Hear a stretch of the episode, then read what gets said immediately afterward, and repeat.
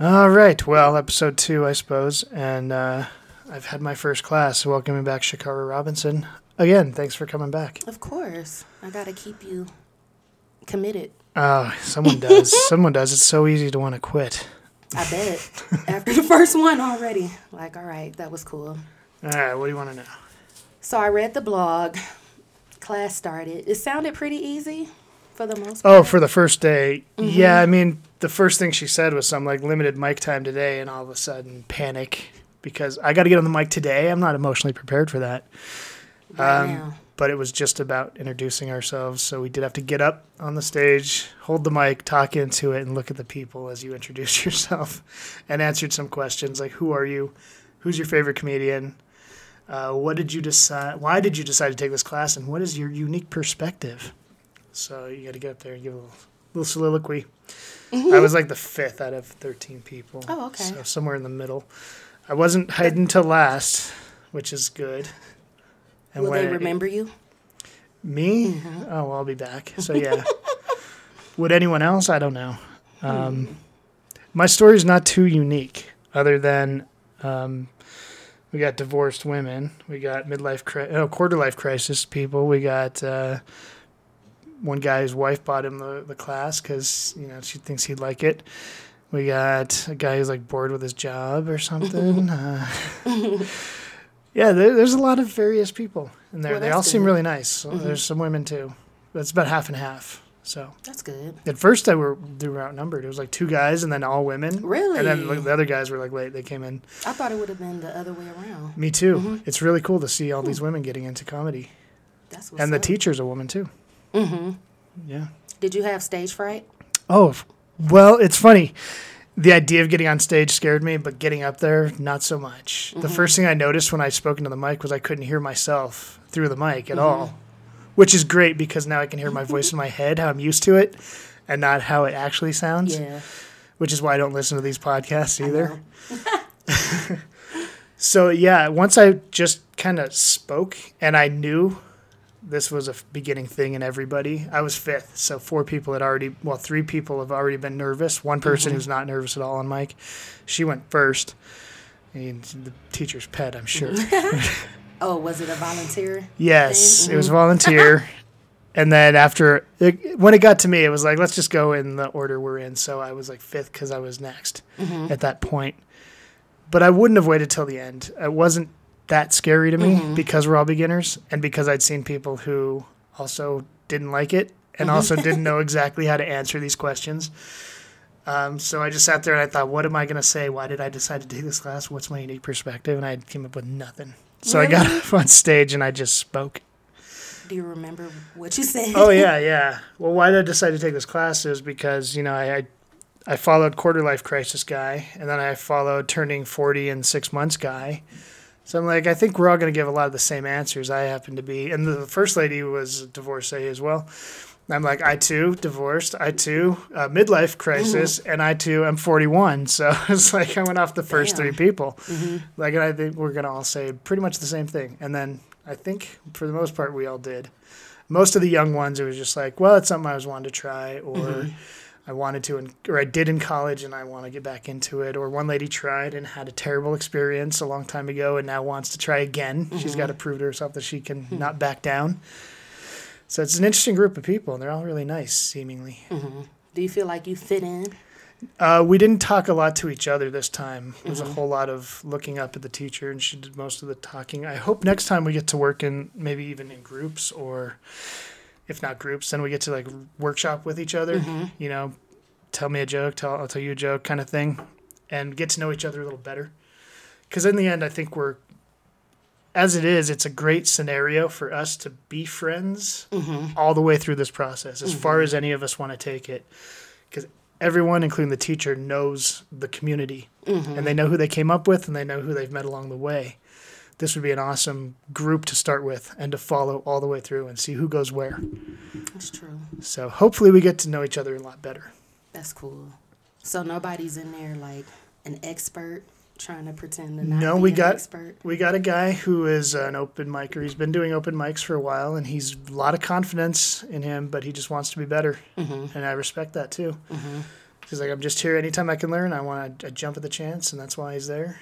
So, like, he's kind of the expert of the group. Okay. I mean, as far as they get, as far as we go, he's the most experienced. It's always good to have that person too. Yeah, know, absolutely. Along with the teacher, of course. He's got some war stories. Open Yeah. mics are notoriously hard because you're not talking to a crowd of people. You're talking to a crowd of comedians waiting their turn, Right. That's and true. they're That's true. difficult. They're not going to laugh, even if they enjoy it. They tend not to laugh. Your competition.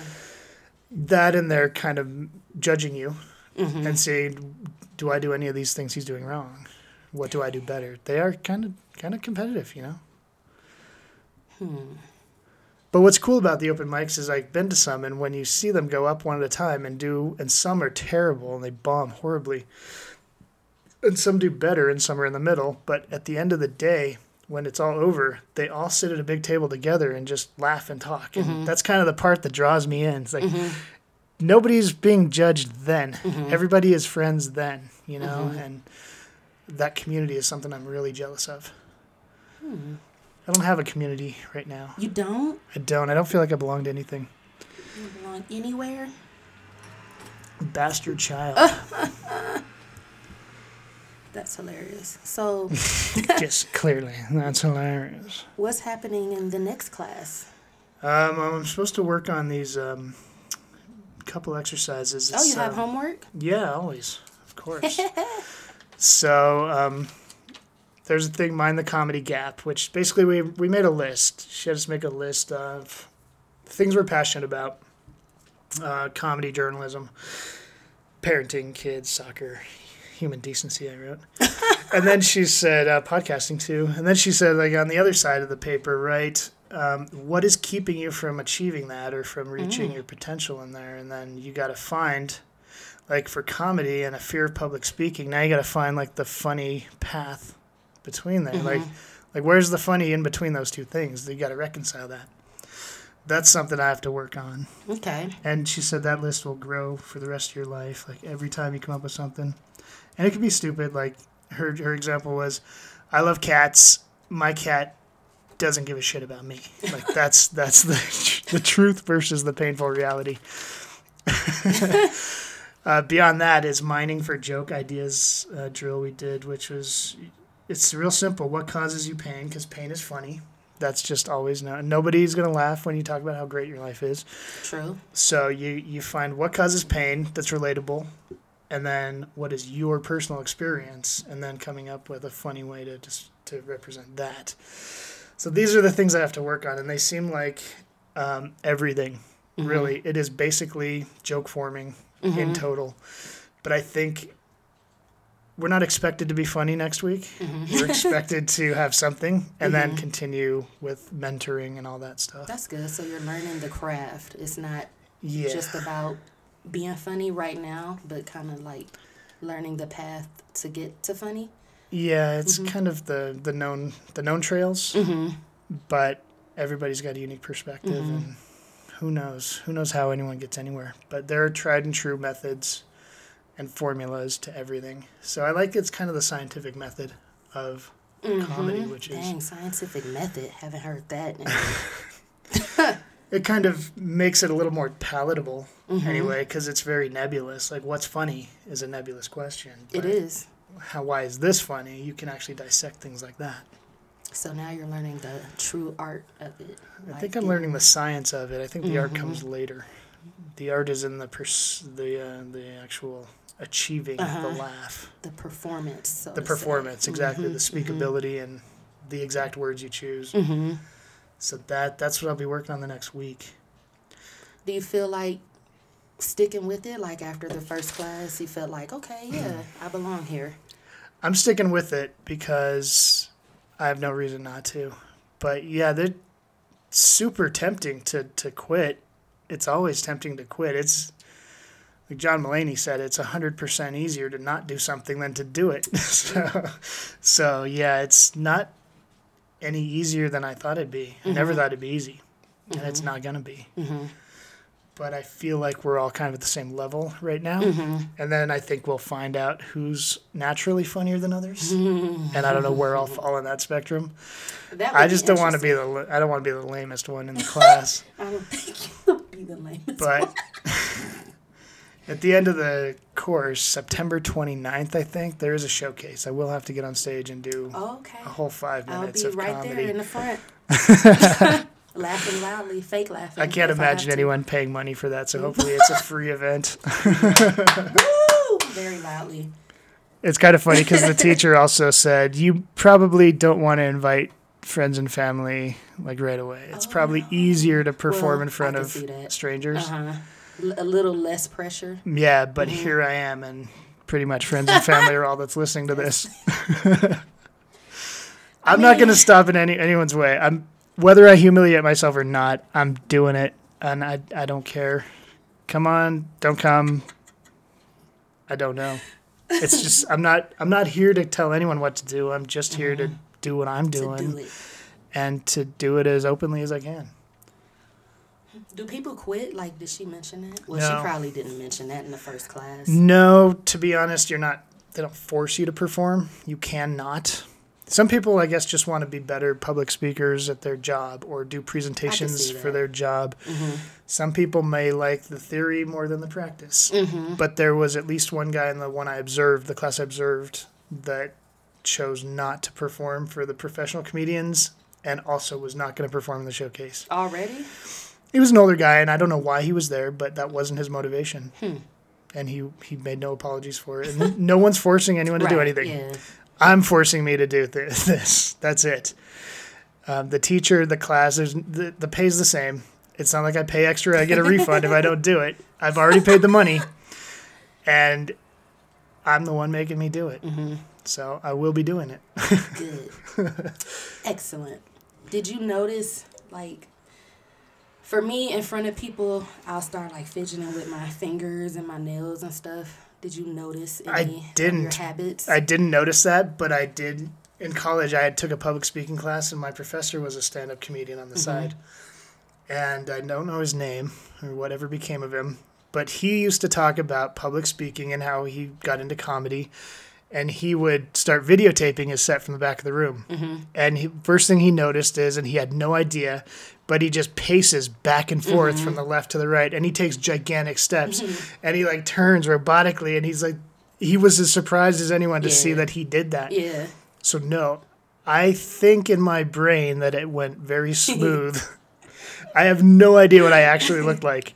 And my plans only include um, mm-hmm. audio taping myself, so I have mm-hmm. no idea if video is going to be a thing. Mm-hmm. Maybe at the showcase there will be people videoing, or maybe that's not allowed. I don't know. Uh, but no, I don't remember doing that. Doesn't mean I didn't do that. Right. Or even with the mic, just like, Playing with the cord. Yep. Yeah, I have no memory of doing anything unusual. As far as I know, I held the mic at an appropriate distance and I spoke and I looked at people's eyes. Mm-hmm. Well, you and know about everything that. went perfect. yeah, you didn't have any feedback on the mic. Well, it doesn't. Yeah, the monitors are in front of the stage, so I couldn't hear myself at all. So there's no chance for feedback, which Mm-hmm. is good.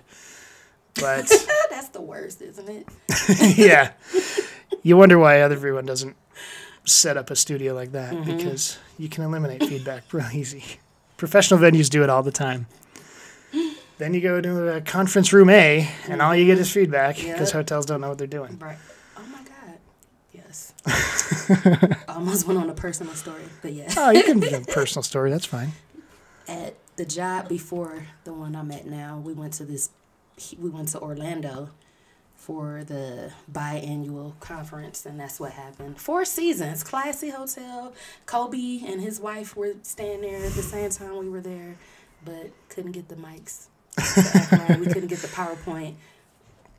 As long as right. as long as I've been an AV dork, um, I've never seen a job for a hotel AV tech. Probably Las Vegas might have those in-house Mm-hmm. guys because that's basically what they do.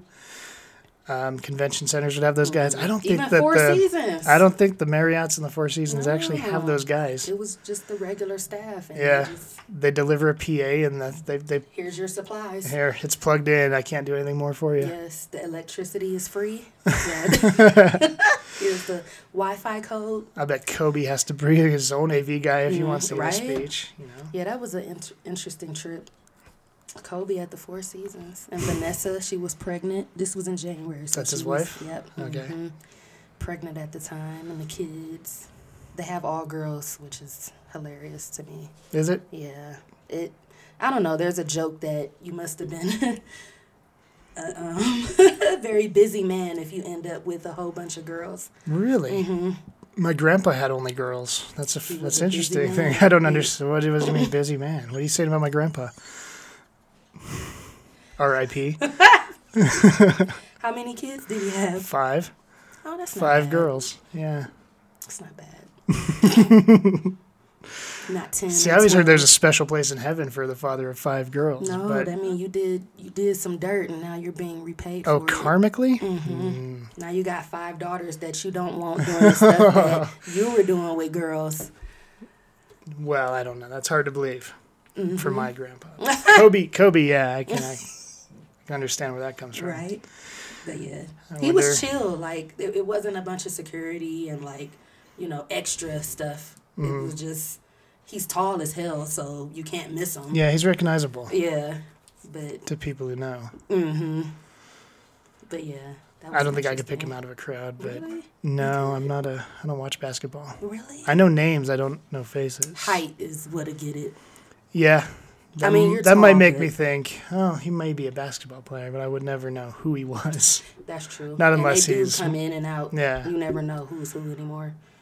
unless Michael Jordan, I think, still looks recognizable, but that's about it. Kareem Abdul-Jabbar, if he's still alive, I can recognize him. Uh, but Kobe, Steph Curry, all those guys, Scottie LeBron, Pippen, even LeBron. LeBron, I wouldn't. I don't know if I'd. I wouldn't have the confidence to pick LeBron out of a. You recognize his hairline. I I would be so afraid it's not him that I wouldn't even guess. I wouldn't even try. I treat I treat tall black men like I treat possibly pregnant women. And that is Keep my keep my opinions to myself. Questions to myself. oh my goodness. See, you'll be just fine in this class.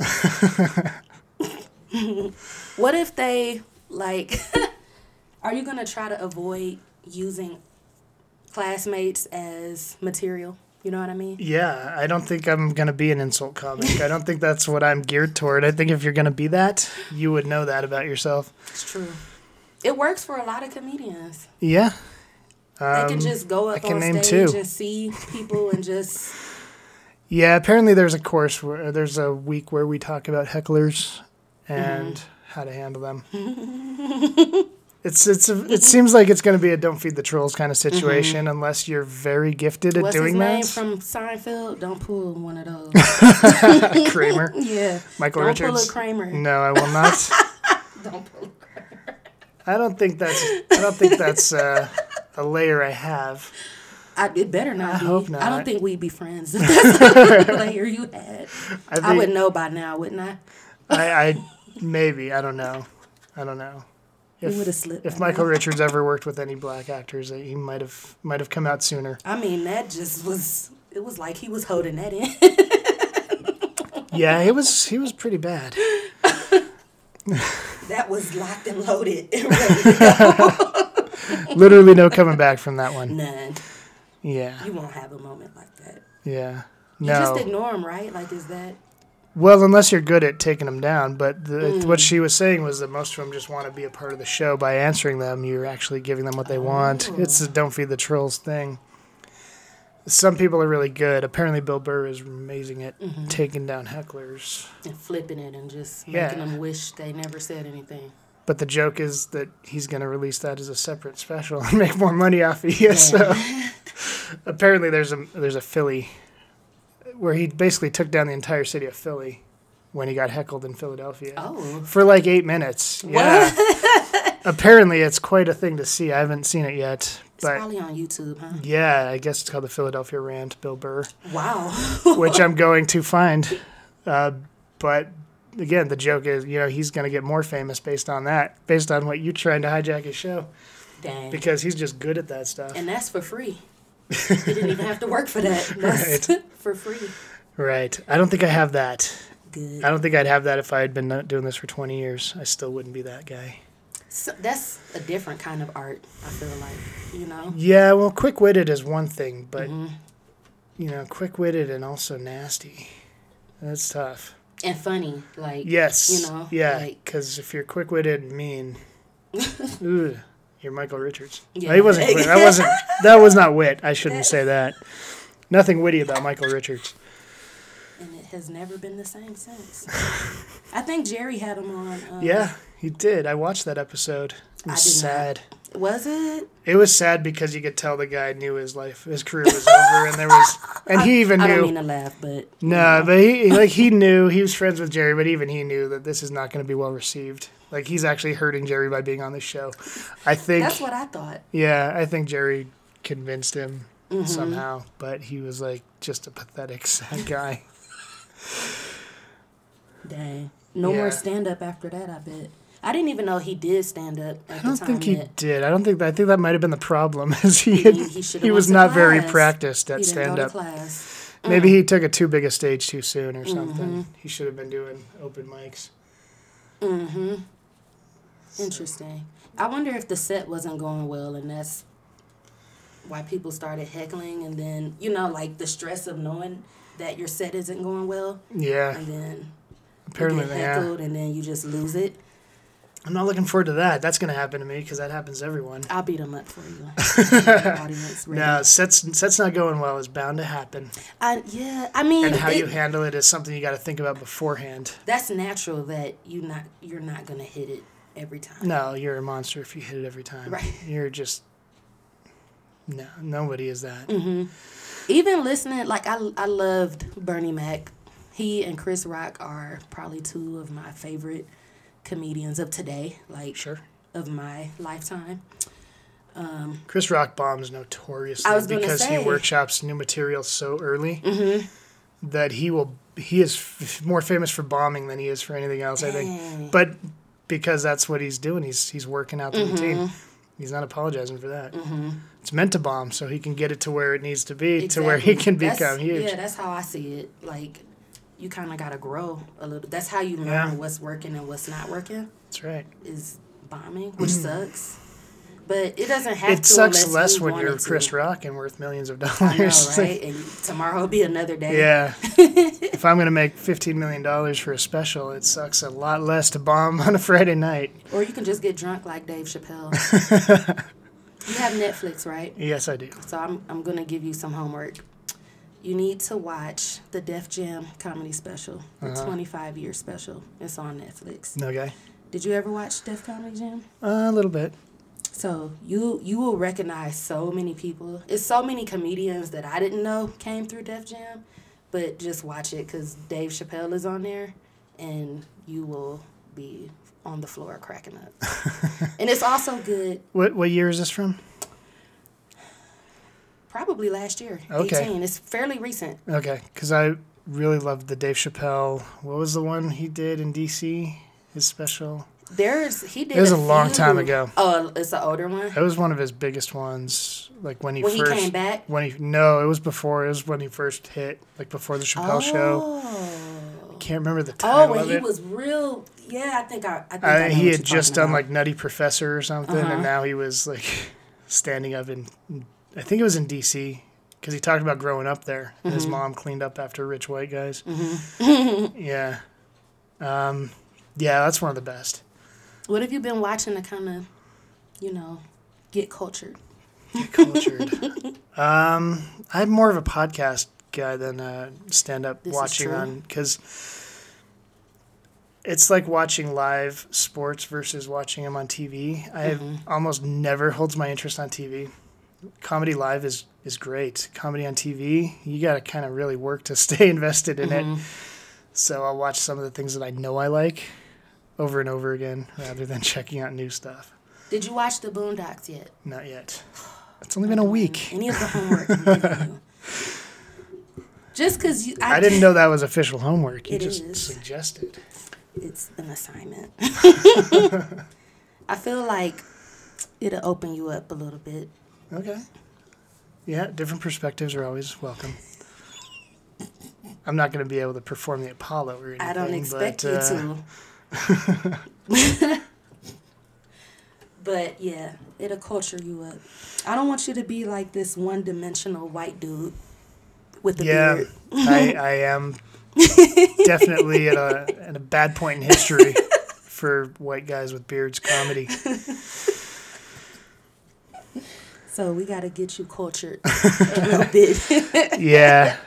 If I had one hope, I would hope that um, I don't lose any intelligence going into. I don't think it's possible for you. Well, yeah. It goes back to what I was saying about hating my fans. I think the only way that would happen is if I try to be like an Adam Carolla, where I try to try to dumb it down. Don't. Not that he's dumb. It's just that his ideas are very simple. Mm-hmm. He'll never hear this, but if he does, he'll fucking roast me. I can't. Uh, yeah, he's good at that Then too. you'll make it. yeah, right. Please, please roast Yeah. him, Adam. Yeah, somebody leaked this to Adam Carolla. Please do. His name is Matt Bell. I used to listen and now I don't.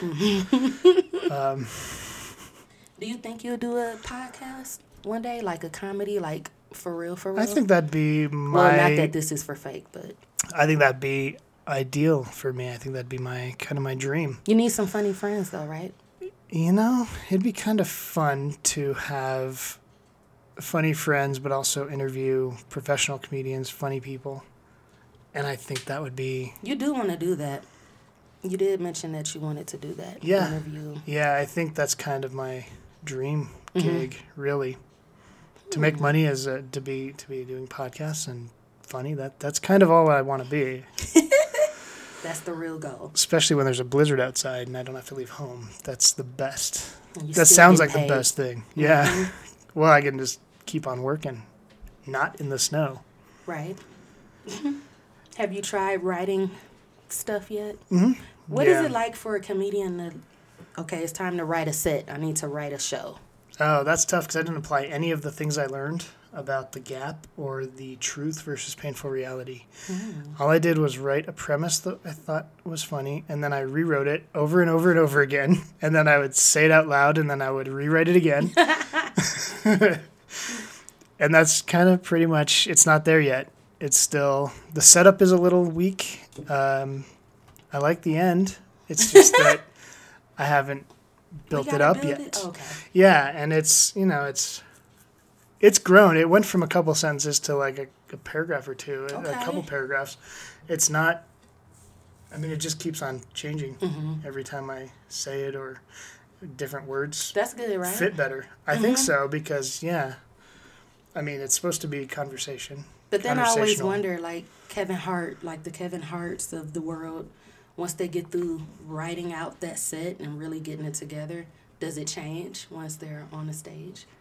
I like don't know. improv, yeah. like once you get trained to being so used to doing it, do you just flip it up, or do you just stick with what you wrote and what you I think rehearsed? they, well, I think, and I don't know, but I think what they do is they rehearse it to the point where they think it's the best it's going to get, to where it stops changing, to where you just, you don't have any better ideas, and then it's done, and then you go to your special if you're Kevin Hart, mm-hmm. because once you do your special, that's it. You're never doing that joke again. Right. It's not a band. Or You at least you're can't. not supposed to. You can't play the hits. Yeah, no one's coming to your next special to see the old jokes. Right.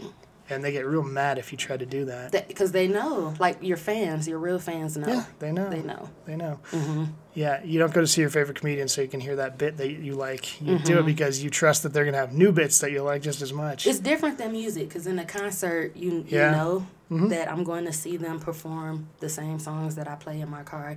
Yeah, they'll change it. and you'd get know. mad if they didn't. Right. Yep. yeah, yep. But it's the opposite in comedy.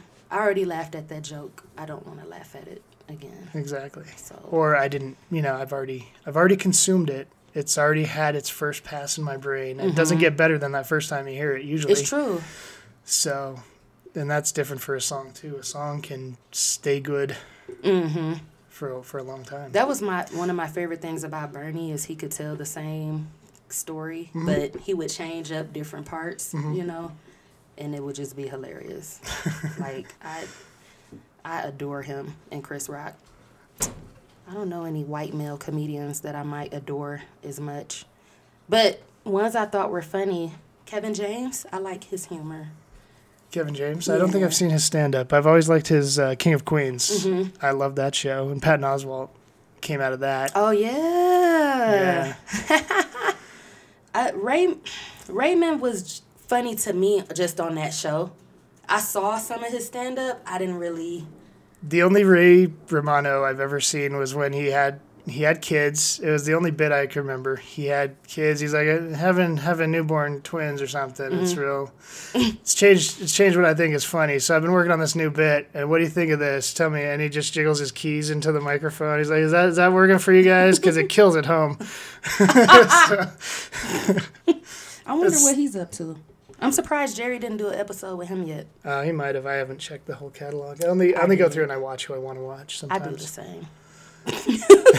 Flood through and give the ratings to who I want to give them to. Like Eddie Murphy, I did sit and watch his special. Wow, he'll be hitting around the same time as me Mm-hmm. with his next special. So I hope he's up for the competition. Netflix might not have any money to pay you after that. Well, if they're not making money off of these things, then they're doing something wrong. Mm-hmm. right? They keep on raising my rate. I- I know. I'm tired of it.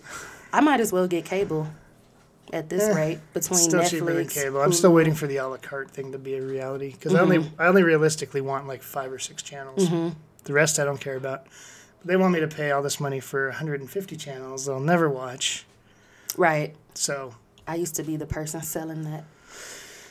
I will never watch this. Well, you might have company that might want to watch No. this, no, or your My kids company may is- want to watch that. my I company my can go home if they want to watch that. What? You're definitely not. You didn't come all the way. You didn't to. come all the way here to watch the Hallmark Channel. Get home. Ah, that's true. Dang it, Matt. Besides, there's only like six things on the Hallmark Channel. It'll rerun in It a day and a half. Between that and Lifetime, You literally aren't missing anything. I sold a lot of porn packages though. Oh, that's easy. You know, porn. Was that before the internet? Because you're not that old. It was when what is it? The Spice Channel and all of that stuff was still not the Spice Channel, but they had there were packages, separate packages that I you could get. Can't imagine there being It had a to be market before for TV. Pornhub because Mm, I, well, you're not old enough to know a world before the internet, and I, can't imagine that there's. before the internet. I used to.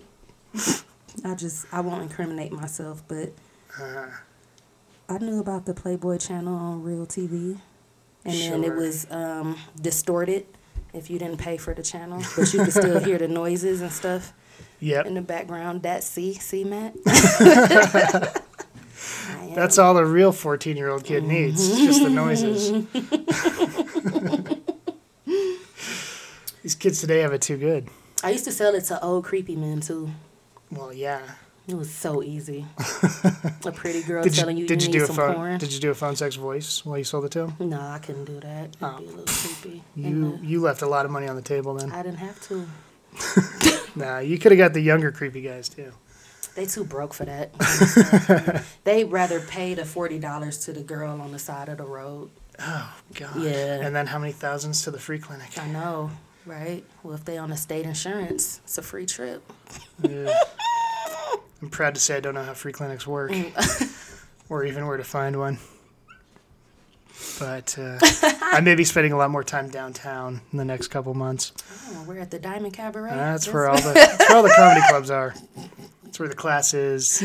at the Diamond Cabaret. No, it's Oh, I downtown. was gonna say this is not a comedy class you going No, to. if you know of any shows there, let me know. Do dancers have a good sense of humor? I don't think so, but they can gyrate to the rhythm of my voice, I suppose. They'll fake laugh. That's what they're yes, good at, right? that's right. Only if I'm giving them money. Mm-hmm.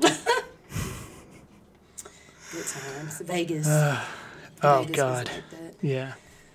I told you how I went to Floyd Mayweather's club and was highly disappointed. Yep. Very disappointed. I and I recommended the Spearmint Rhino, which is the only one I've heard good things about. They suckered me into one of those. What is it? Time? What is that? Not timeshare? timeshare. Did you buy a timeshare? I the bought- Wyndham Resorts. oh my God. I'm already a member at Wyndham, so they couldn't get me on that. they'll will still, reimburse they'll, me. They'll still try to sell you stuff. Yeah, Tell you you finally launched your podcast I the launched week. the Two Mom podcast. Tell us about it. So, hmm, where do I begin? I had a jacked up childhood. Mm-hmm. And grew up as an only child and found out it hasn't even been a whole year yet that I was adopted at birth. which a lot of stuff in my childhood makes sense now. Like my mom was really abusive, verbally, physically, emotionally, just a jacked up parent.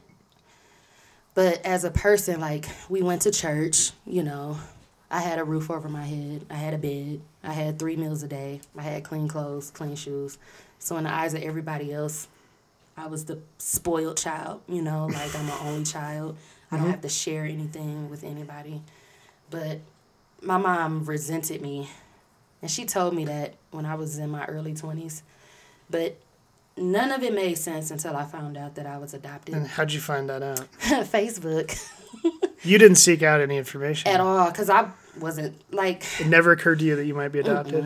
And people like my friends would ask like, "Are you adopted?" Because what I was telling them about how I was being treated, it didn't make sense. Like nobody treats their kid this way. Mm-hmm. So they would often ask me like, "Are you adopted or something?" And I'd be like, "No, you know, because my birth certificate, you know, had both of their names on it."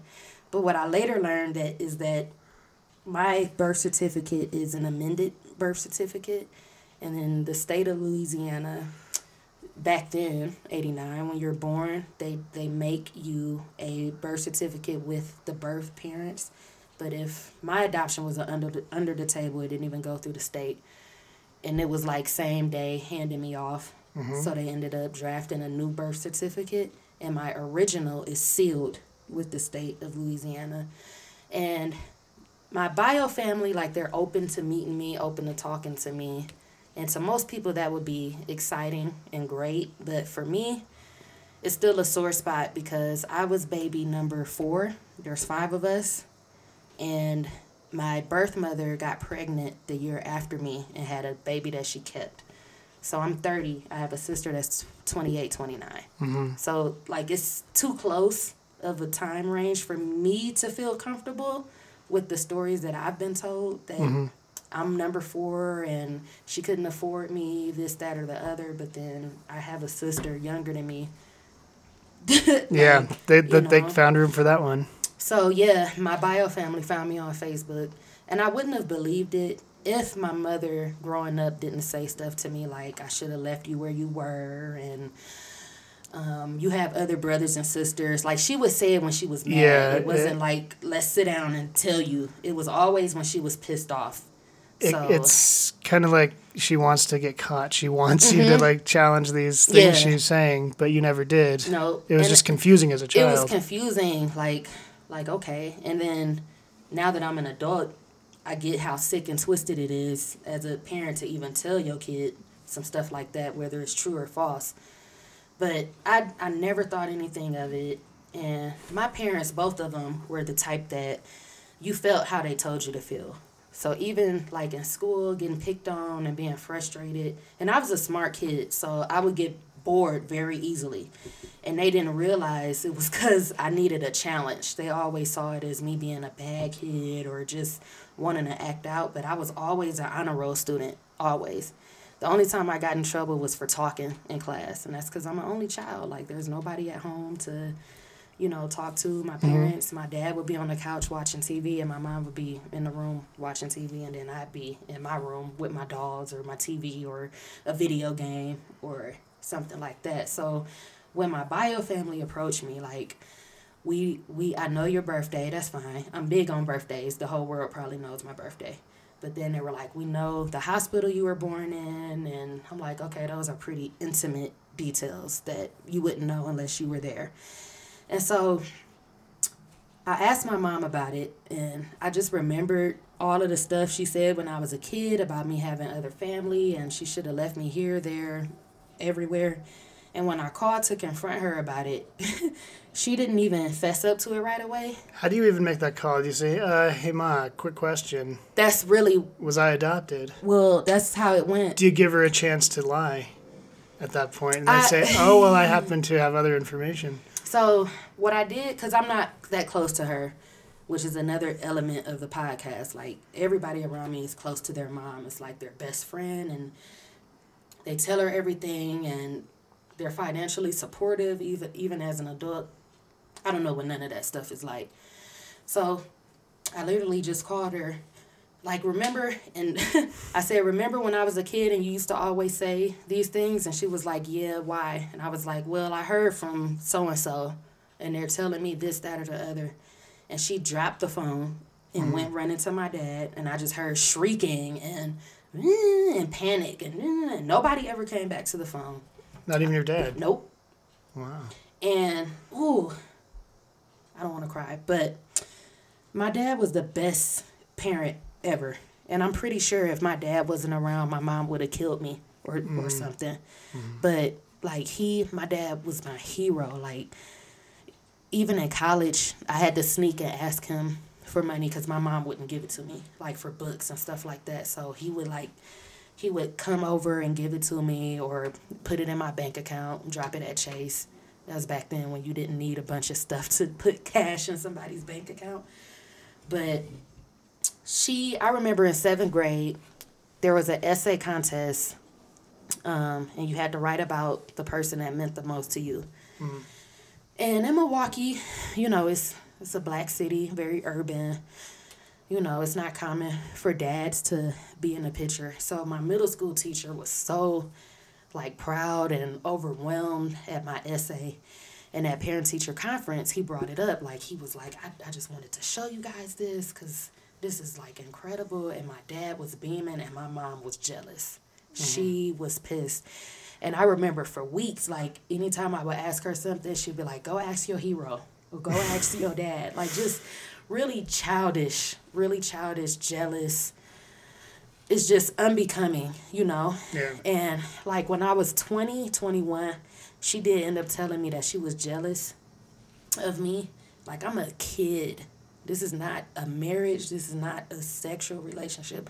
I'm a child, mm-hmm. you know, and you should be just as much as a parent as my dad is instead of getting jealous. Like she felt that I was taking him from her. And that's why she treated me the way that she treated me growing up. Mm-hmm. Now that I know what I know, it all makes sense. But when you're growing up and you're hearing this stuff and being treated this way by one parent and the other parent is absolutely perfect, you don't get it. And there were times that my dad heard the stuff that was being said to me and saw the things that were being done, and he never did anything. Mm. And even when I found out about my adoption, he made excuses for her. She didn't talk. Like, when she ran from the phone, they didn't come back. This hmm, was a, either a Thursday or Friday. It took me threatening to change my phone number for them to call me back. Like, nobody felt that they owed me an explanation.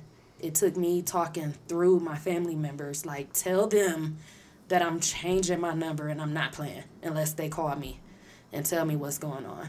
And so I finally got a call on mm. Sunday. It was like Sunday night. And they had me on speaker.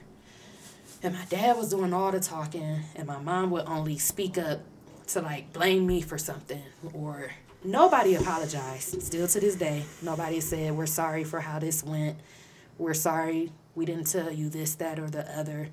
And they knew since 2014 that that's when I started having those really bad migraines.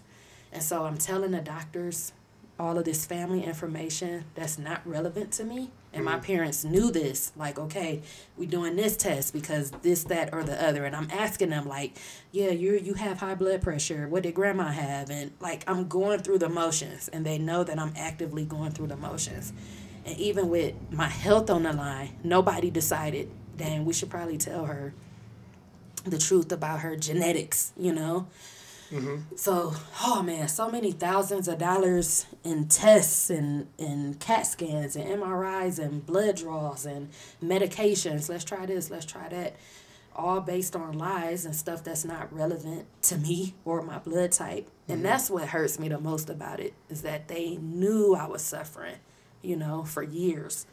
And nobody said, okay, we should probably sit her down and clear this up. Because it was easier for them to save face, mm-hmm. I guess. And I think they got comfortable with the lie. You think they might have believed it themselves mm-hmm. for a mm-hmm. while? And it's crazy because the night that they finally confessed, my mom was, it wasn't like, you know, I prayed for you and I wanted a baby and I couldn't get pregnant and this, that, or the other. She said, well, you were going to be aborted. Your mom didn't want you. So she said it like she was doing me a favor. Mm-hmm. It's like neither one of y'all did me a favor. You didn't. So I'm pissed at my birth mom, and I'm pissed at the mom who raised me. So, in short, your parents still in your life? Your adoptive parents? Oh, yeah, I haven't heard from them since my birthday, but I don't try anymore. Yeah, and no, no immediate plans to meet your birth family. No, no, I'm. I don't. Mm. I mean, they're excited, but it's still too much. And I found this out last October. It's been ten months, and it's still too much. You know. Because I gotta process my fucked up childhood. so, what what is each episodically? What's it going to be on the podcast? It's really just a journey. Is it you dealing with all of this, or are you gonna? Yeah, dealing with it. And there's some people that have reached out to me to say that they've kind of gone through the same things as far as the abuse and stuff. But my main thing is we focus on dads so much as a society. Like, Focus on moms or no, dads? dads, on dads. being absent. Oh, oh, okay. you know, like deadbeat dads or abusive dads, Mm-hmm. that the mom has become like an untouchable superhero, you know? Like, don't you dare say anything about a mom because dads ain't shit type thing. Yeah. Well, most people who know me know I'm an advocate for good dads. Yeah, I think I am one. you are. And, you uh, are. Yeah, in my in my job too, it's moms are worshipped, dads are ignored kind Yeah. of thing. I mean, literally the idea for a Mother's Day story this last or Father's Day story this last year was talking to moms about their husbands. That was literally the pitch from uh, where I work. That's how, and it's yeah. Mm-hmm. It is frustrating when you when you are a good dad and you're Right. just as everyone just assumes that you're the secondary Yeah. parent. So- Right. So I'm breaking that wall down. I'm a big fan of yours already, your podcast, for that. And uh, again, thanks for being on my podcast Of two, course. two times now. yes. a record. All right, and subscribe to Two Mom Podcast and the website. TwoMomPodcast.com. Cool. Yep. Anything else? Twitters or anything? Um, at Two Podcast on Twitter. And that's it. Cool. All right, that's almost an hour. Thank you.